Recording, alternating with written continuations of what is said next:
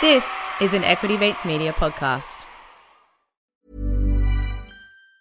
Say hello to a new era of mental health care. Cerebral is here to help you achieve your mental wellness goals with professional therapy and medication management support. 100% online. You'll experience the all new Cerebral Way, an innovative approach to mental wellness designed around you. You'll get a personalized treatment plan from a therapist, prescriber, or both in a safe and judgment free space. Your cerebral therapist or prescriber will outline a customized plan with clear milestones along the way so you can get to feeling your best. With Cerebral, you're not alone in your mental health journey. We're here to empower you to live a fulfilling life. So take that first step towards a brighter future and sign up today at cerebral.com slash podcast and use code ACAST to get 15% off your first month. Offer only valid on monthly plans. Other exclusions may apply. Offer ends July 31st, 2024. See site for details. Hey, I'm Ryan Reynolds. At Mint Mobile, we like to do the opposite of what Big Wireless does. They charge you a lot, we charge you a little. So naturally, when they announced they'd be raising their prices due to inflation, we decided to deflate our prices due to not hating you. That's right. We're cutting the price of Mint Unlimited from $30 a month to just $15 a month. Give it a try at mintmobile.com slash switch. $45 upfront for three months plus taxes and fees. Promo for new customers for limited time. Unlimited more than 40 gigabytes per month. Slows. Full terms at mintmobile.com.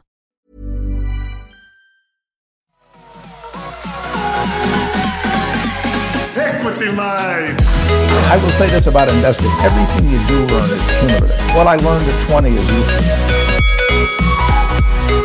Equity.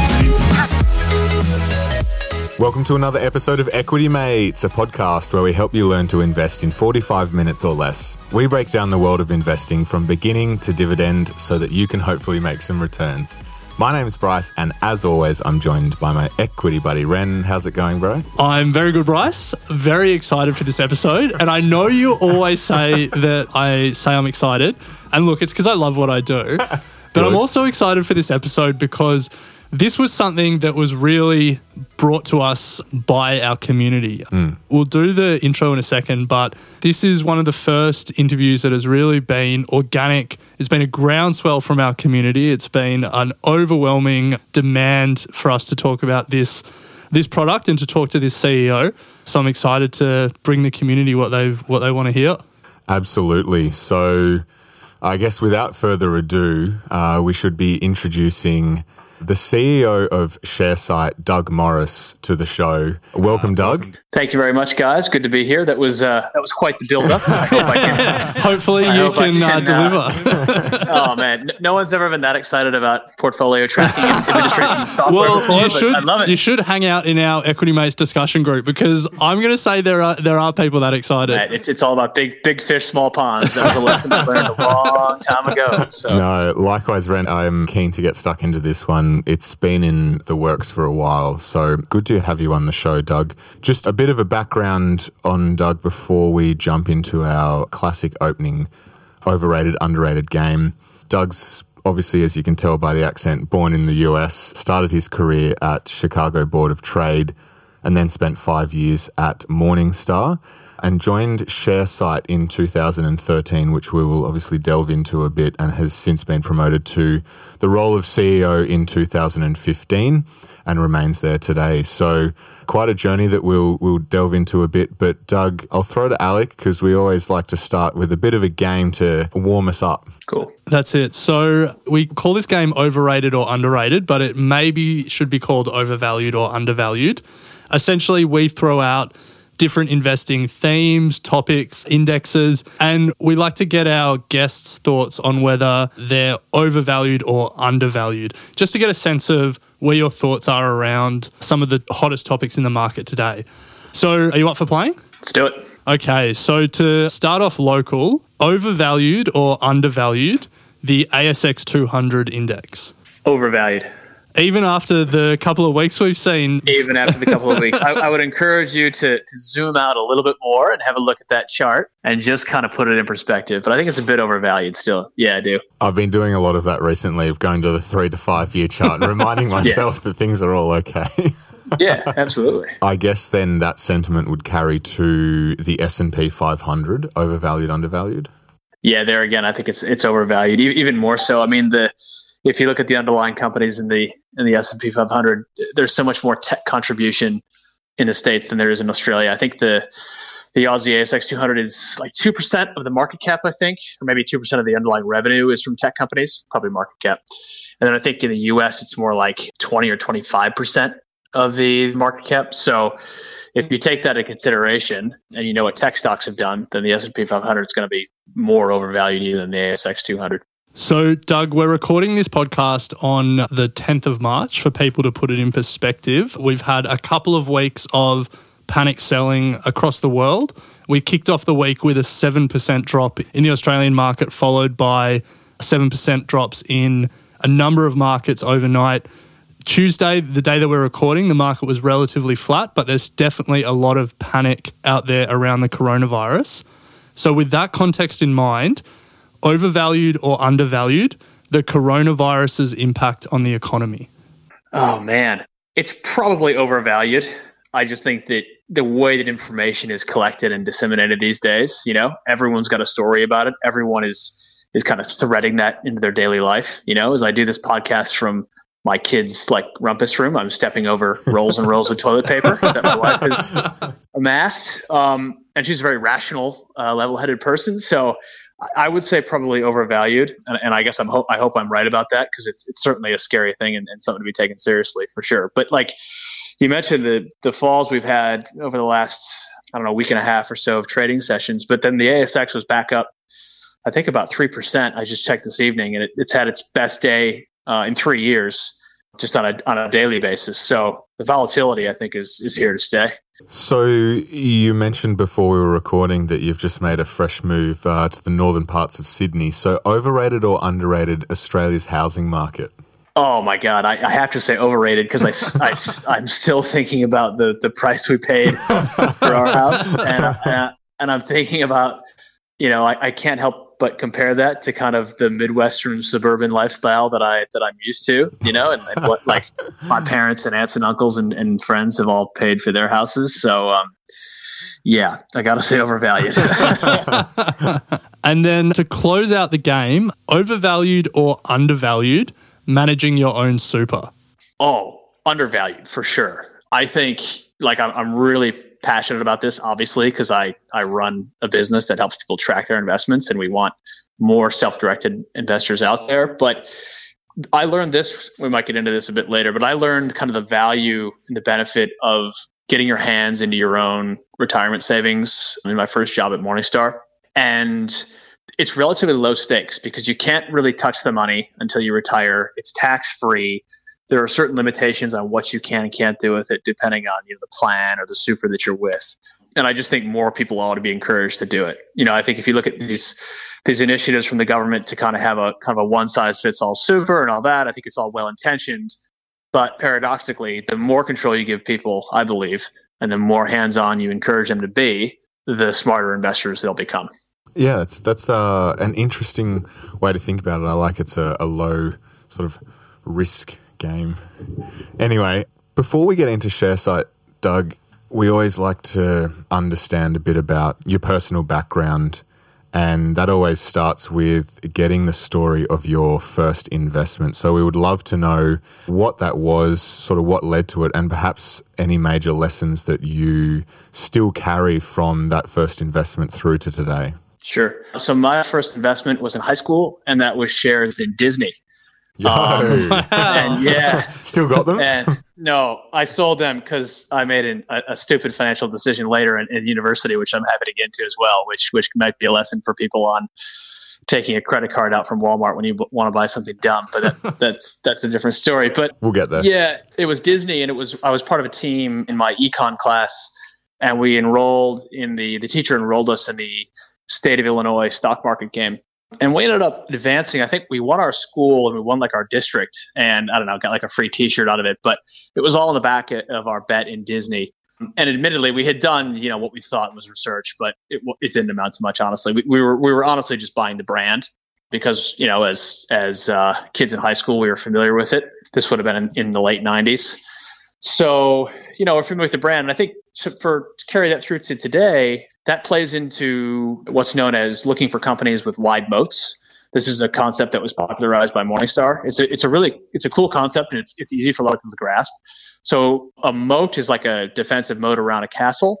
And in this case with Disney, their moat is their brand. It'd be classified as an intangible asset. But, you know, if you think about brands like Disney or Coca-Cola or Tiffany's, you know, for diamond rings or things like that, that brand carries so much cachet. And if you're thinking about making a long-term investment, it typically helps the return of that stock over time. I like the fact that you invested in what you know, though. That's very Peter Lynch style. Mm. You were probably probably a user of the product, probably watching Disney, and you know you knew that they were valuable. So don't sell your research short. yeah, well, that that is something that I that I still do today. I think knowing companies you invest in is really really important. So moving on from that first investment in the share market game in school, you went to college in Dallas, and then you started your career at Morningstar in the US. So, can you tell us a bit about your early days in finance and maybe that story about that big financial mistake you made in college? yeah, sure. So, my dad uh, worked in finance, so I always had it in mind that that was something I wanted to do. Mostly. My dad, commodities trader the, in the Chicago Board of Trade on the trading floor, so he traded uh, soybean futures mostly in the open outcry pits, which if you've seen that depicted in, in shows or movies like Trading Places, it's kind of the rough and tumble, everyone's screaming at each other and pushing each other around. That's where I started as a runner and as a clerk way back in the day, working for my dad and, and some of his mates down there. And then I, I kind of got a taste of that and, and I wasn't quite into kind of the speculative nature of of that industry and also from guidance from my dad. He's like yeah you don't want to get into this. Most guys don't last for more than a few years down here. So i kind of went to the to the other extreme of the the investment realm which was kind of the the staid world of like mutual fund analysis with morningstar. But morningstar is based in chicago which is where i'm from. So after a uni in texas i went back home. I got a job there. And I, I began as an analyst, really like a, a, a what they called a, a data analyst and I was basically tasked with testing financial modeling software and assumptions. So it would be my job to say, okay, here's an individual earning X amount of dollars per year.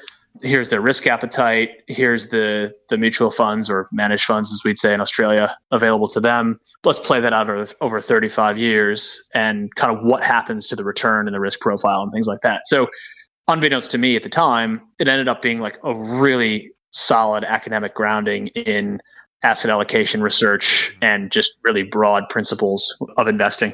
And then, Doug, I think we would love to know the story about the big mistake that you made from a finance point of view at university. Yeah. So what I did was uh, I was with all my housemates at university down in Texas, and we decided that we needed some more entertainment in the place that we were living in. so on a whim, we went to Sam's Club, which Sam's Club is basically like a Costco. It's a, it's a wholesale kind of bulk wholesale retailer in the states. If you've ever been to the states, you've gone to a Walmart. Sam's Club is like the gigantic version of Walmart. So it's like it's it's enormous in scale. And this is in Texas too, where everything's bigger. So we go in there and we decide that you know it's a great idea to buy an air hockey table. Nice. So we all pitch in. Yeah, is air hockey a thing in Australia? Do you guys know what that is? Yeah, yeah, we know what we it know is. it is. I wouldn't say it's a thing though. yeah, yeah, yeah. right. Well, it's it's an awesome game. So uh, you know, we all kind of pooled our cash together, and it, it came down to somebody had to. I don't know. We were short, of course, or something like that. And so when you when you join one of those wholesale wholesale warehouses, they make you sign up, and of course, this being the U.S., where there's very few consumer protections, especially in the financial space. They're like, hey, you want a credit card with your subscription? And of course, you know, when you're 20, you're like, yeah, sure, load me up, you know? and there was like a $5,000 limit on the thing or something like that, which which is just an astronomical amount of money to somebody who's who's in their 20s at uni. And of course, we put the air hockey table on the credit card and, you know, I like failed to make a, a payment here or there and, and, got hit with finance charges and had to sell my Disney shares to uh, oh, to fund no. my air hockey table. so I'm sure somebody out there could do the math and figure, okay, you buy Disney shares and you know 1998, carry those forward to today, or or an asset such as a, an air hockey table and figure out what the difference in return would have been over time. Yeah, so. what would that air hockey table have compounded to over the last? Yeah, a lot exactly. of air hockey tables. there, there's there's economic utility, of course, in having parties and having your friends over at, uh, and playing air hockey. true, true. So you made the move to Australia after that. Before we get into your career in Australia and the work you're doing at ShareSight, I'm interested to know your perspective, having worked in finance in America and now working in finance in Australia. What are some of the key differences you're noticing between the two countries? Yeah, I guess the the the one big difference is the um, the retail wealth management space, as we as we'd call it in the states, which is kind of like financial planning in Australia. The the retail wealth management space in the U.S. is so much bigger and so much stronger, and and even on like a per capita basis. I mean, you know, the whole concept in Australia of bank aligned dealer groups and and large institutions and investment platforms and um, superannuation um, that is kind of turned on its side and has been for a long time in the states. And so that also means that that investments like mutual funds are accessible to basically anybody in the US. I mean, it's sort of pre-programmed into your head. Like if, if you grew up, you know, watching any kind of sports on television or anything like that in the States, it's all mutual fund ads. You know, it's like a whale jumping out of the ocean and it's all about stability and strength and blah, blah, blah, blah, blah. And I think that the minimum investments in these sort of like Fidelity funds or you know Putnam or kind of these old school companies is about 500 bucks. Wow. And so you're always kind of trained to to take a tax return if you get it, especially as a young person. It's it's commonplace in the states to get a bit of a return when you file your tax to basically just whack that into what's known as an IRA, which is like a like a super. It's a it's a tax sheltered retirement account, and just accumulate your savings there you can pick and choose mutual funds, you can pick and choose shares to buy. It's a much more accessible and, and much more retail friendly investment market in the US. And also being the US, the, just the prices on, on retail goods, be they, you know, trainers or be they managed funds are so much lower.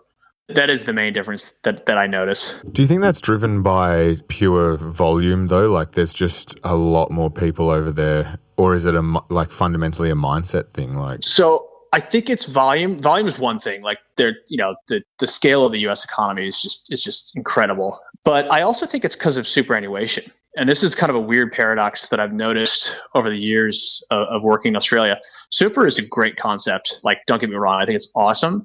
But in an odd way, because it's mandatory, it's just everyone just thinks of it as super, right? Yeah. Like your, your money's just out of your paycheck pre-tax and it just goes into quote unquote super. And, and it's, it almost disincentivizes people from taking an active management role in their own finances if that makes sense. And so I think if you're if those institutions like traditionally the banks, the, the, the, big four in Australia, are kind of just hoovering up those mandatory nine and a half percent contributions from everybody in the country, there's not a lot of discretionary demand out there mm. for young investors or even kind of middle-aged type investors um, in, in Australia. The other big difference being that Australians just love to invest in property at the mm. exclusion of basically everything else. That's that's also very true. Yeah, for sure, absolutely. And and and the other difference too, just just specifically, is is dividends too with franking credits. You know, dividend stocks are are so much more popular in, in Australia versus the states. Now, Doug, just to, on a point of terminology, I'm sure people are unfamiliar with the term mutual funds. So, do you mm-hmm. want to just, because it's not something that we have, or it's not terminology that we use in Australia. So, do you want to just explain what that is? Sure. So, a mutual fund is the common term for a managed fund in the US. It's exactly the same thing. And you'd have a managed fund, you know, or excuse me, in, in the States, you have a mutual fund, you have different share classes of the mutual fund. So, if you're investing as a retail person or through an advisor, you'll come in through a different sort of sleeve, if that makes sense. And it's the same thing in Australia with managed funds. You know, you can access a managed fund through your corporate super, you can access it through your financial advisor who might use an investment platform. But fundamentally, it's the same thing. And often it's the same global financial companies running strategies that these that these roll up into. So Doug, how would you define your investing philosophy personally?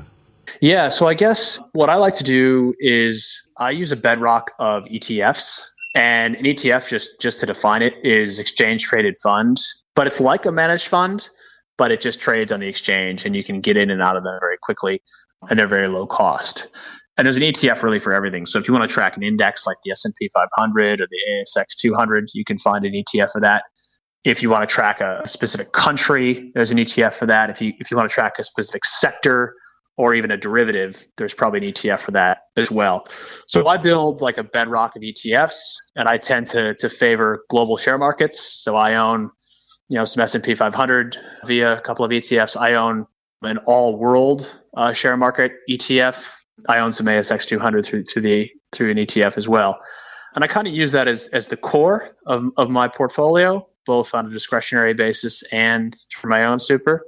And then I like to pick stocks that I that I know. So ShareSight is a is a software company.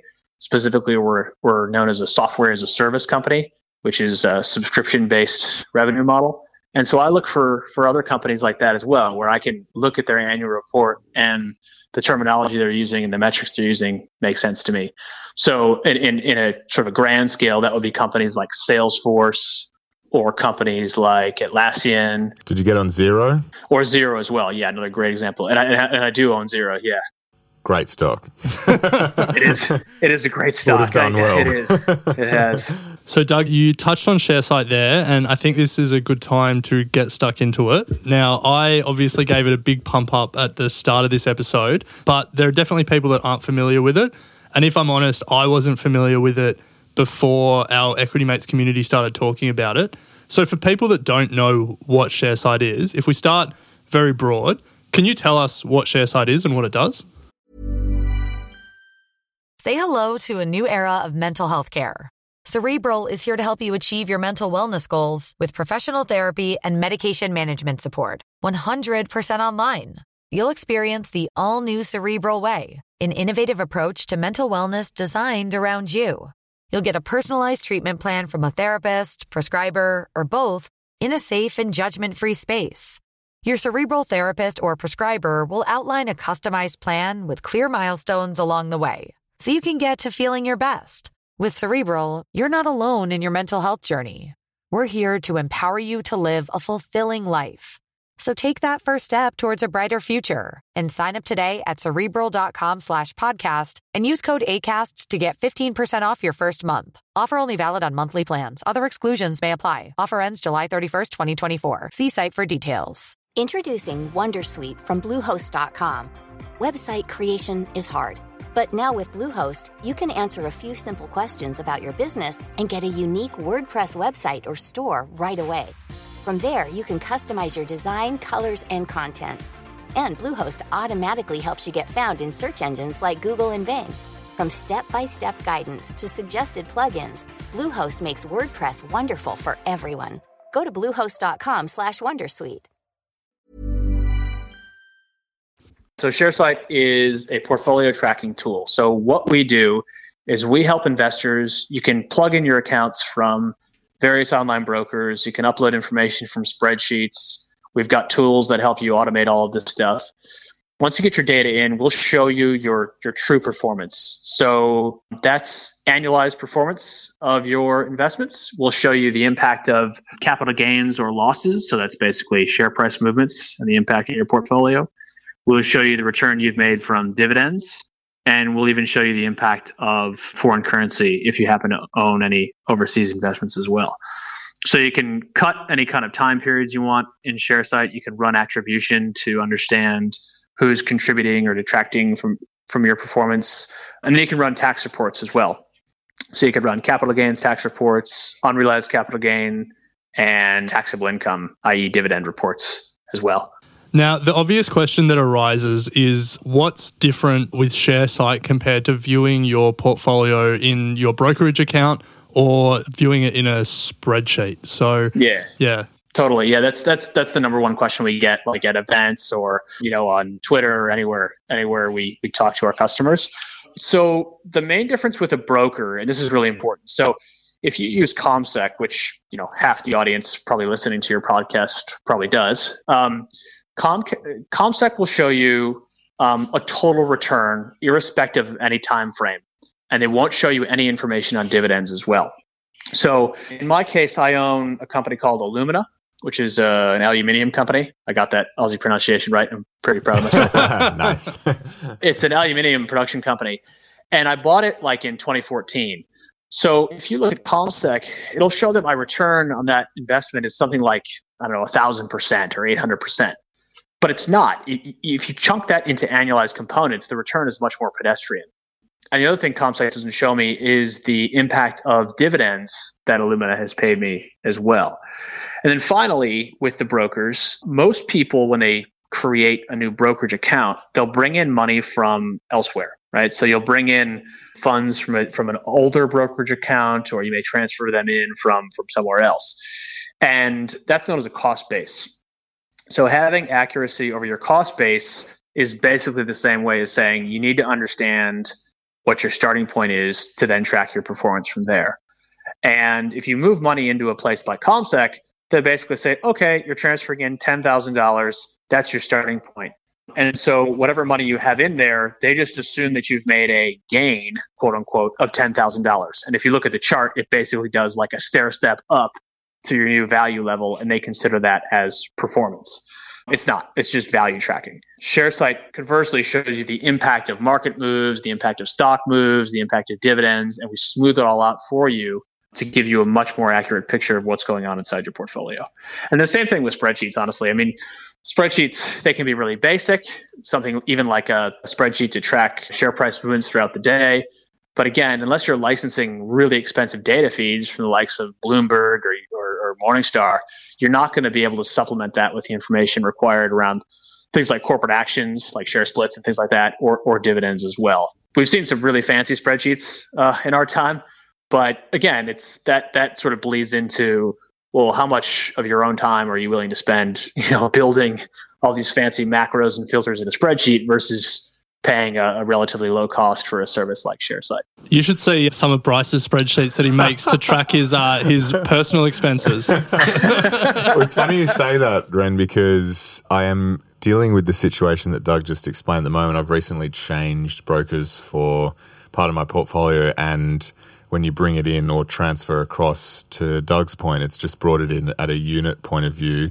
And so it says I'm in 100% profit on the total value of, of that. and so it's making my portfolio look phenomenal, where in actual fact, I have it's shocking. if it weren't for my immaculate spreadsheets, I wouldn't know what's going on. Well, think about if you're kind of, you know, one of our kind of typical users, you know, you, you've been working in a professional capacity for, for decades. Perhaps you're, you know, in your early 60s, you're getting ready to retire and you've had like six broker relationships over that time. It's, it's a huge mess. And, and the last thing you want to do is screw up your history you know, because you need to keep a close eye on that stuff as you begin to kind of live off of it into retirement. Mm. So you're CEO, but it was founded by a, a father-son duo, Tony and Scott Ryburn. Pretty interesting story. Can you shed some light on that? Yeah, yeah. So Tony and Scott, and they're still very involved in the company today. So Tony's director of ours still. Scott's our CTO. So they are from like an accounting and a software background. And these guys, they basically took dad's problem, which was a, a very complex spreadsheet to track Tony's shares. And Scott said, All right, I think we can build something to track this. And I think we can do it in the browser. And, and this was like in oh, 2008. So browser based or cloud based solutions of this caliber were not that popular. There, there's a lot of you know stock market, share market tracking software out there that you can download and the problem with that is that it becomes out of date very quickly. You need to purchase licenses, you need to update data feeds and all that. And it's it's really not a great solution. And so Scott thought that he could build something in the browser and they got some seed capital together from some early software developers and they they built a prototype. They're very much kind of um, accounting and software sort of background people. They ran this business really in a, in a bootstrap kind of way in New Zealand growing, you know, steadily, but but from a very small base in a very small market. And it wasn't until they attracted some capital from Australia and and launched a version of the product in Australia that they began to to really grow the business. And that's kind of how I came on board as well. But we're still very much doing the work that they sort of set out from from day one at ShareSight. So I, I use it because exactly the reason I just explained. And for a lot of beginner investors, it's certainly a tool that they should also have a look at. But is it a free model? How does it work for those, you know, someone who might have 100 stocks? Can yeah. you explain that? Sure. So it's a it's a freemium model and it's open ended. So that means you can use the free version for as long as you'd like. So on the free version, you can track one portfolio and up to 10 holdings. So for a younger investor just getting started with a couple of shares, maybe a couple of ETFs, it's perfectly suitable especially if you're kind of doing your own tax filing or and your affairs are pretty straightforward. Where the limitations come in though are around number of holdings and portfolios. And so a typical, you know, user of ShareSight, somebody who's paying us for, say, our investor plan, which is $25 per month, that person will be tracking two portfolios. They'll be feeding in trades from two brokers. They'll have about 35 to 40 open positions in, in their portfolios at any one time. And those guys, men and women, I should say, are typically sharing access with their accountant as well. So the accountant can kind of have a look to see if everything's in order and extract information when it comes to tax time as well. Mm, nice. So ShareSight has had a pretty phenomenal growth story. It now tracks over a million holdings, and I'm interested to know what your vision is for ShareSight in the in the years ahead. Yeah, sure. So, yeah, we've grown really well over the last sort of three to five years. And really, the plan is to kind of keep at what we're doing for the foreseeable future. So, we want to grow the business. We know we've got a lot more runway to grow in Australia, just given the appetite for self directed investing here. But we're getting a foothold in markets like the US, Canada, and the UK as well. And so what we're doing now is we're building out product versions for those markets. When we kind of build a new country version of ShareSight, we need to ensure we track all the, the asset classes, all the all the all the data sets that people need. So is it is it a managed fund sort of setup? Is it a mutual fund setup? Is it is it various stock markets? This gets pretty complicated in places like Western Europe where you're kind of investing on a global basis just by default. And then what we want to do is build out the tax reports as well and that's pretty difficult, as you can imagine, when it comes to doing various capital gains regimes and, and taxable income regimes as well. Yeah, I imagine you'd have a tax lawyer for every jurisdiction.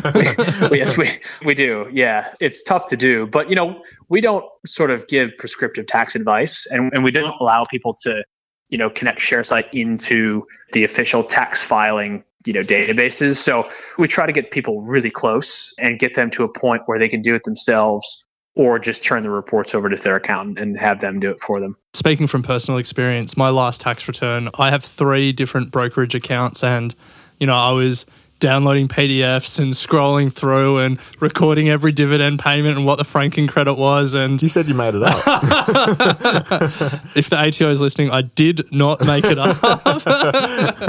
but yeah, I can definitely see someone doing that and thinking there has to be a better way and it looks like um, Tony and Scott did that, and they did. And, yeah. and the thing about ShareSight is we're agnostic, so we don't care if you use one broker or five. You know, brokers will develop good solutions over time. No doubt, no doubt about that. There are institutional, you know, financial software companies that'll develop really good solutions and have developed really good solutions, but they only speak to the clients and the, the client assets that they hold. Right? They don't want to play nice with the rest of of the marketplace because they're all their competitors where we don't really care. We, we want you to connect as many brokers into our software as you can. So, Doug, I'm sure that by the nature of what you do, ShareSight has a huge amount of data on how Australians are investing and sort of where they're putting their money.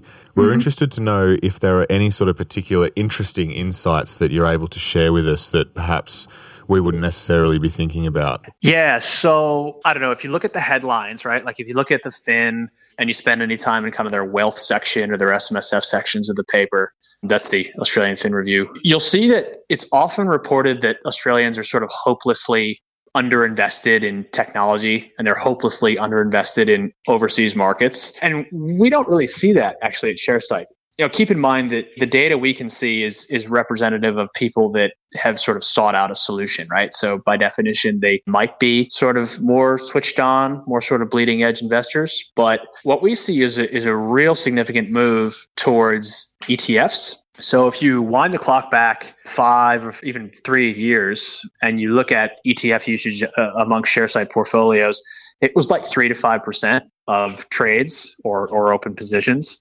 in user portfolios. But if you fast forward to today, that number is about 18 to 20%.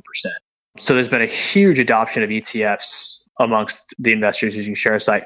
And a good portion of those ETFs are indeed your S&P 500s or your kind of your your FTSE tracking ETFs as well. That's the UK based uh, stock market index. So we are seeing a shift to international investing, but I don't think it gets it doesn't get picked up in the press because they still see that as an Australian based investment because mm. you're still buying an Australian listed ETF mm. and they don't look through to see that the, the funds are actually, you know, exposed to overseas investments. What about age groups? I'd be interested to know if you have view on that. And, you know, is there a, particularly from a millennial point of view, are you seeing growth in that space? A, from just generally investing, and B, I'm assuming they're the ones that are kind of pushing this ETF growth or? Yeah, for sure. So we kind of have a barbell user base. We've got a lot of, as I mentioned before, kind of those folks that are they're SMSF trustees. They're sort of approaching retirement. They're later in their professional lives, um, and they're really kind of avid users of ShareSight, um, kind of bumping up against the limitations of our of our highest level plans. And then we have a, a big cluster of younger investors as well who are kind of hanging out in the free plan. And they were the ones who really pushed us to do our ETF tax reporting as well, because ETFs have become so popular with that age group. And certainly, I think a lot of the robo advice companies that have launched are helping to push that as well, which which we think is great. You know, the more young people who can get into investing, better as far as we're concerned. Mm. So we, we, do see a barbell approach there. And the other thing we can kind of comment on regarding age is if, if you take brokers as a proxy for age, right? If and, and by that I mean if you look at say CommSec, which which is kind of the old growth of the share market in terms of the the clients that have been using CommSec, and then if you kind of cascade that all the way down to sort of some of the new brokers that we work with, guys like Saxo or or Stake, you'll see a very different sort of typical portfolio from the CommSec clients of the world to, to sort of some of these new startup brokers in the world. And really it's, you know, you're, you're looking at sort of your Telstras and BHPs and companies paying really juicy dividends for the CommSec guys. And then you're looking at international shares and ETFs for the new brokers and their clients. So, Doug, one question that I'm sure a lot of people have, I, I definitely have, is you know, as as people get more experienced in investing and as brokerages sort of internationalize and you know give you access to more and more markets, the temptation is to move away from BHP and CommBank and into, you know, obscure Turkish managed funds and East, Eastern European miners and stuff like that. What, what's ShareSight's global coverage like? So we cover, I think it's 28 different stock exchanges around the world. So pretty much every major stock exchange is trackable in our product. The managed funds is a bit spottier but we're bringing more managed funds coverage on around the world. But that's kind of more of a function of the local demand in those markets. But from an Aussie perspective, you can track pretty much any stock in the world on ShareSight. So before we close out with some of our favorite final three questions, Doug, we thought we'd just take a look at what's coming in sort of 2020 from either what ShareSight think or you personally. We've made a couple of bold predictions at the start of the year, but we'd like to know if you have any sort of big predictions for markets in 2020, especially given what has happened over sort of the last seven trading days or so. Yeah, man, I don't know. It's I can't believe it's already into March 2020 already. I, I would say, gosh, if I had to make a responsible bet, I, I would say more sideways action from markets. I just think this volatility is is here to stay for a while. I think I mean, you see this whipsaw. I mean, not only the share market, but the oil prices. You know what I mean? Mm-hmm. With um, with Russia and Saudi Arabia basically getting into like a uh, sort of a race to the bottom on oil prices. You know, which is tied to all kinds of geopolitical stuff. And then, of course, you have the U.S. election coming down the, the pipe as well. So, you know, no doubt that's going to create all kinds of gyrations in the market. And, and who knows what Trump's going to do or say. You know, no I think one. he's yeah. Well, I mean, he's desperate. He's desperate to get this the market under control because he sort of thinks that that's the only meaningful barometer on his presidency. So it's yeah, I just think more volatility, honestly. And you know, the election is all the way down the track in November. So yeah, more of the same, which is sort of I guess why it's so important to find, you know, really high quality companies you're comfortable with now because you can buy some of those at a bit of a discount. You know, I mean, you asked the question earlier in the, in the interview about, you know, are markets over or undervalued? And, and even if you think they're overvalued, if you're going to invest for the long term, and I'm talking like 10, 20 years, you might as well take advantage of the dip, right? Yeah, absolutely. I mean, I was looking at Google today alone and it's down 20% from its peak. And we were talking at work that it's not often that you'd be looking at their stock chart and having an opportunity to buy Google at a 20% discount from its high. So, whilst if you do zoom out to that three to five year, it's, it's still awfully high, there's certainly sure. some opportunities out there. Yeah, well, I mean, yeah. we missed the GFC. Well, we were both in high school still, but, you know, we weren't investing at the time. And, you know we've lamented that for for years that that was the golden buying opportunity and as much as it's not a great reason for us to be here. You know, it's making lemonade when life gives you lemons. How about that? yeah, to- totally. Yeah, well, I, I was lucky in that too because I just moved to Australia when that was all hitting. Of course, Australia fared, fared pretty well through that whole thing. So I don't think I was appropriately scarred either. To close out the conversation around 2020, and don't worry about making responsible predictions. Bryce and I make very irresponsible predictions. Do you have any sectors, any uh, industries that you're watching, or any themes that you think are really playing out that you might be paying more attention to than the majority of the market? Mm, so I, I mentioned before software, obviously, but then within software, look for those SaaS companies. What I love about SaaS is that it combines a very old school business model like subscriptions, which is like, you know, the newspaper business essentially with technology. So I really like that. And there's a lot of publicly listed SaaS companies out there. And the other one I think is, is probably healthcare. I guess going back to kind of the discussion on coronavirus and all that, but also an aging population, right? Like people are living so much longer and nobody really talks about the financial impact of that. Nobody talks about investing until 100 years old. No one talks about how the heck do you draw down a super over 20 years longer than it was designed to to last. You know what I mean? So how does that play out and and how will healthcare companies themselves respond to that? I mean, is it an opportunity for them? Will it be too much for them to handle? I own a, a healthcare ETF, which I kind of actively check on, uh, just kind of regarding that space.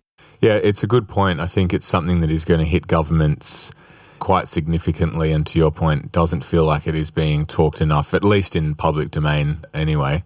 To close out our interview, Doug, we always have three final questions, but before Ren kicks off with that, I'd just like to at least let our equity mates community know that ShareSight, you guys have hit us up with a bit of an offer for any of our community who are looking to to get involved a bit more seriously with ShareSight. As you said, you can sign up for free and can have up to 10 holdings tracked, which is which is awesome for anyone to your point, Doug, who has just a couple of ETFs or maybe is just starting on their journey. And it's a great way to bring all of that together and get a true reflection of how your portfolio is going.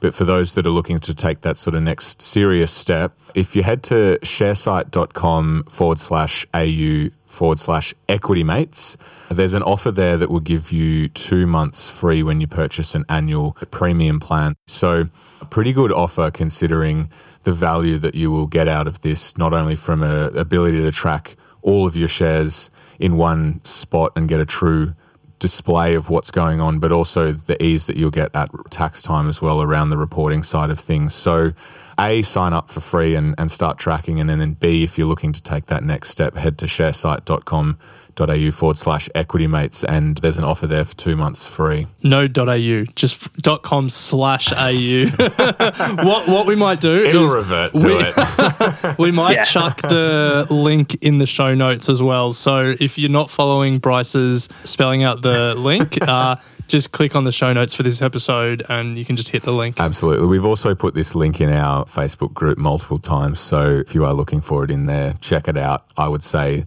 the majority of our community are in ShareSight in one way or another. So, Doug, as Bryce said, we like to close out our interview with the same three questions every time. So, we'll get stuck into that. The first question is Do you have any must read books? And, and these can be investing or otherwise. Oh man. All right. So investing, I would say a book that really helped me prep for my interviews when I started my career in finance was A Random Walk Down Wall Street by Burton Malkiel. That's a really good kind of grounding book on what does and, and doesn't drive uh, returns for investors. And the other one I would say, which is a bit more of a narrative, is is The Snowball, which is a biography on Warren Buffett. And Yep. like Great book. Buffett is such a cliche in terms of investing and investing stories and all that, but he's a cliche for a reason.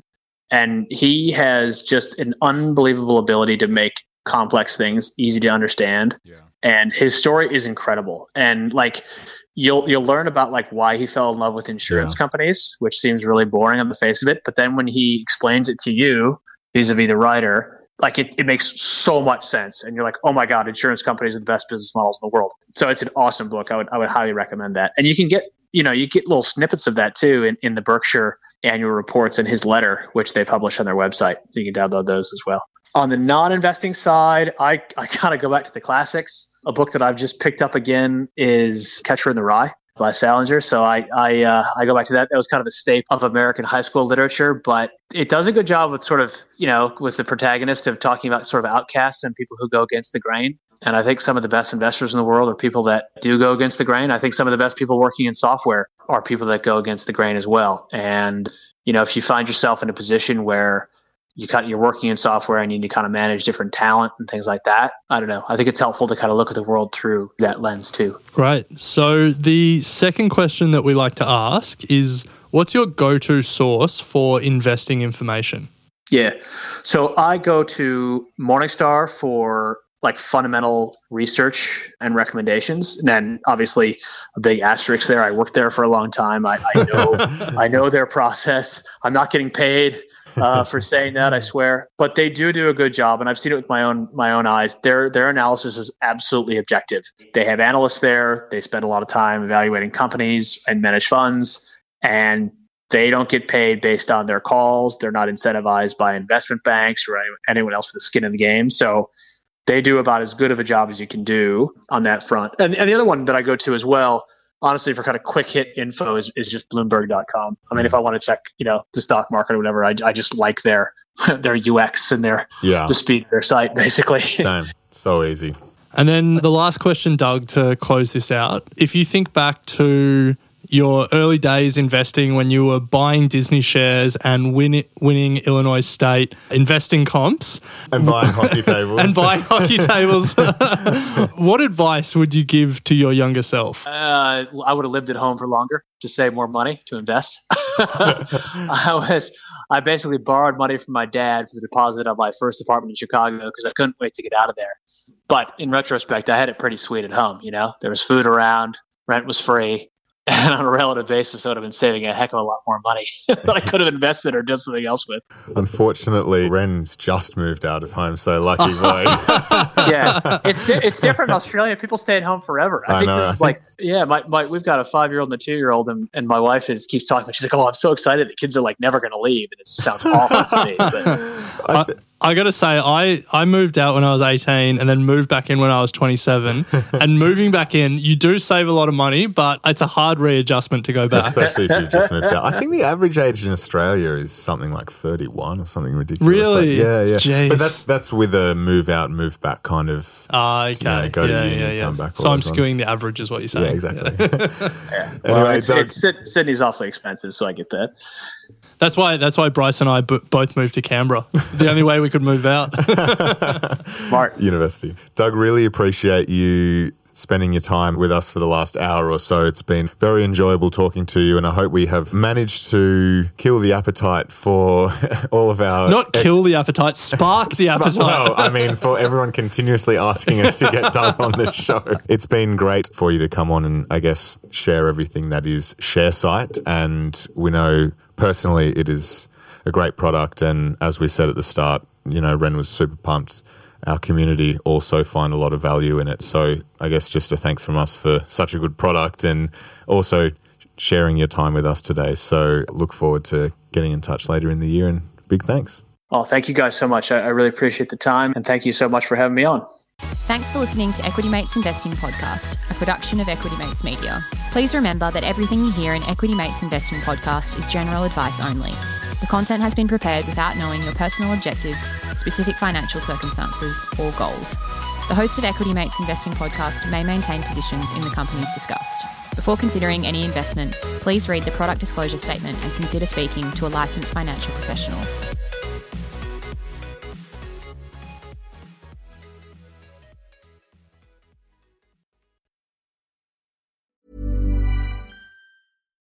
As humans, we're naturally driven by the search for better. But when it comes to hiring, the best way to search for a candidate isn't to search at all. Don't search, match with Indeed. When I was looking to hire someone, it was so slow and overwhelming. I wish I had used Indeed. If you need to hire, you need Indeed. Indeed is your matching and hiring platform with over 350 million global monthly visitors, according to Indeed data, and a matching engine that helps you find quality candidates fast. Ditch the busy work. Use Indeed for scheduling, screening, and messaging so you can connect with candidates faster. And Indeed doesn't just help you hire faster. 93% of employers agree Indeed delivers the highest quality matches compared to other job sites, according to a recent Indeed survey. And listeners of this show will get a $75 sponsored job credit to get your jobs more visibility at Indeed.com slash podcast. That's Indeed.com slash podcast. Terms and conditions apply.